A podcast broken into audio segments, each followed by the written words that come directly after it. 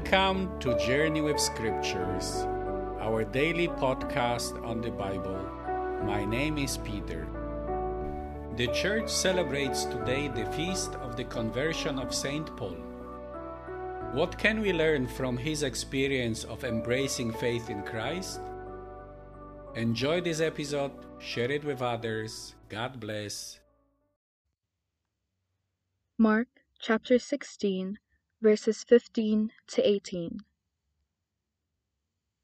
He said to them, Go into all the world and preach the gospel to every creature.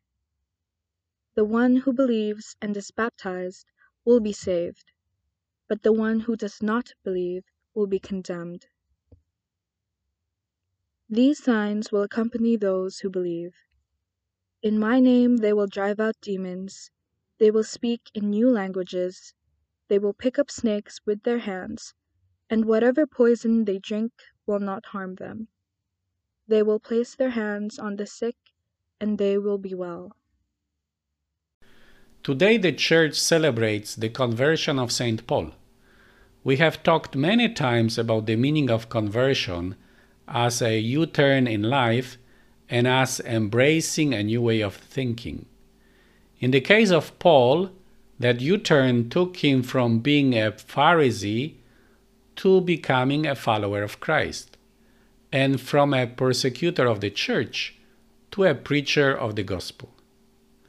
And the new way of thinking manifested itself in the fact that what he was once rejecting, then he wholeheartedly embraced.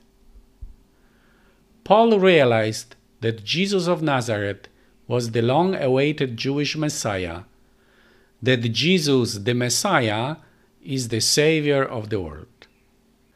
The story of Paul's conversion is told three times in the Acts of the Apostles once by Luke, the author of the Acts, and twice by Paul himself. Few things strike me in those accounts. First, the words of Jesus why are you persecuting me? Jesus did not say, Why are you persecuting them? which seems to fit better the historical reality. After all, Paul was persecuting Christians, not Christ. And yet, Jesus said, Why are you persecuting me?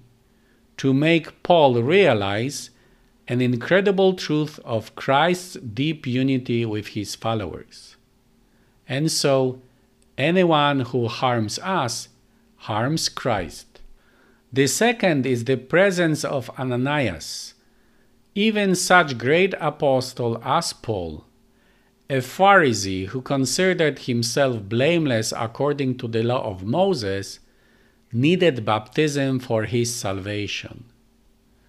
But to be baptized, Paul needed a Christian community that could administer this sacrament.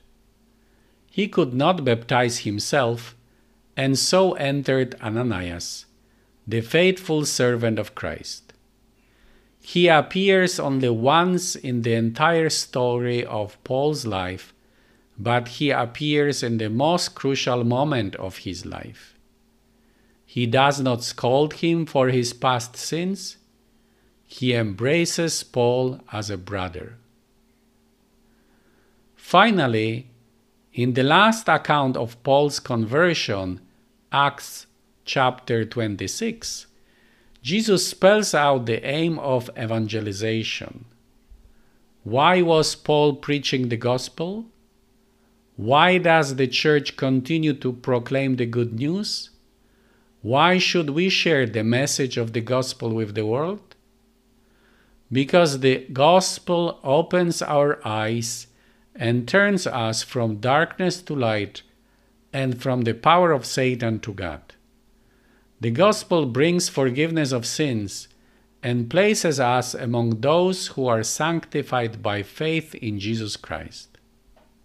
Realizing how important and life transforming the gospel is, we are not surprised that on the feast of the conversion of St. Paul, we are commanded to go to the whole world and preach the good news. Paul took this command seriously and fulfilled it to his utmost ability. How about us?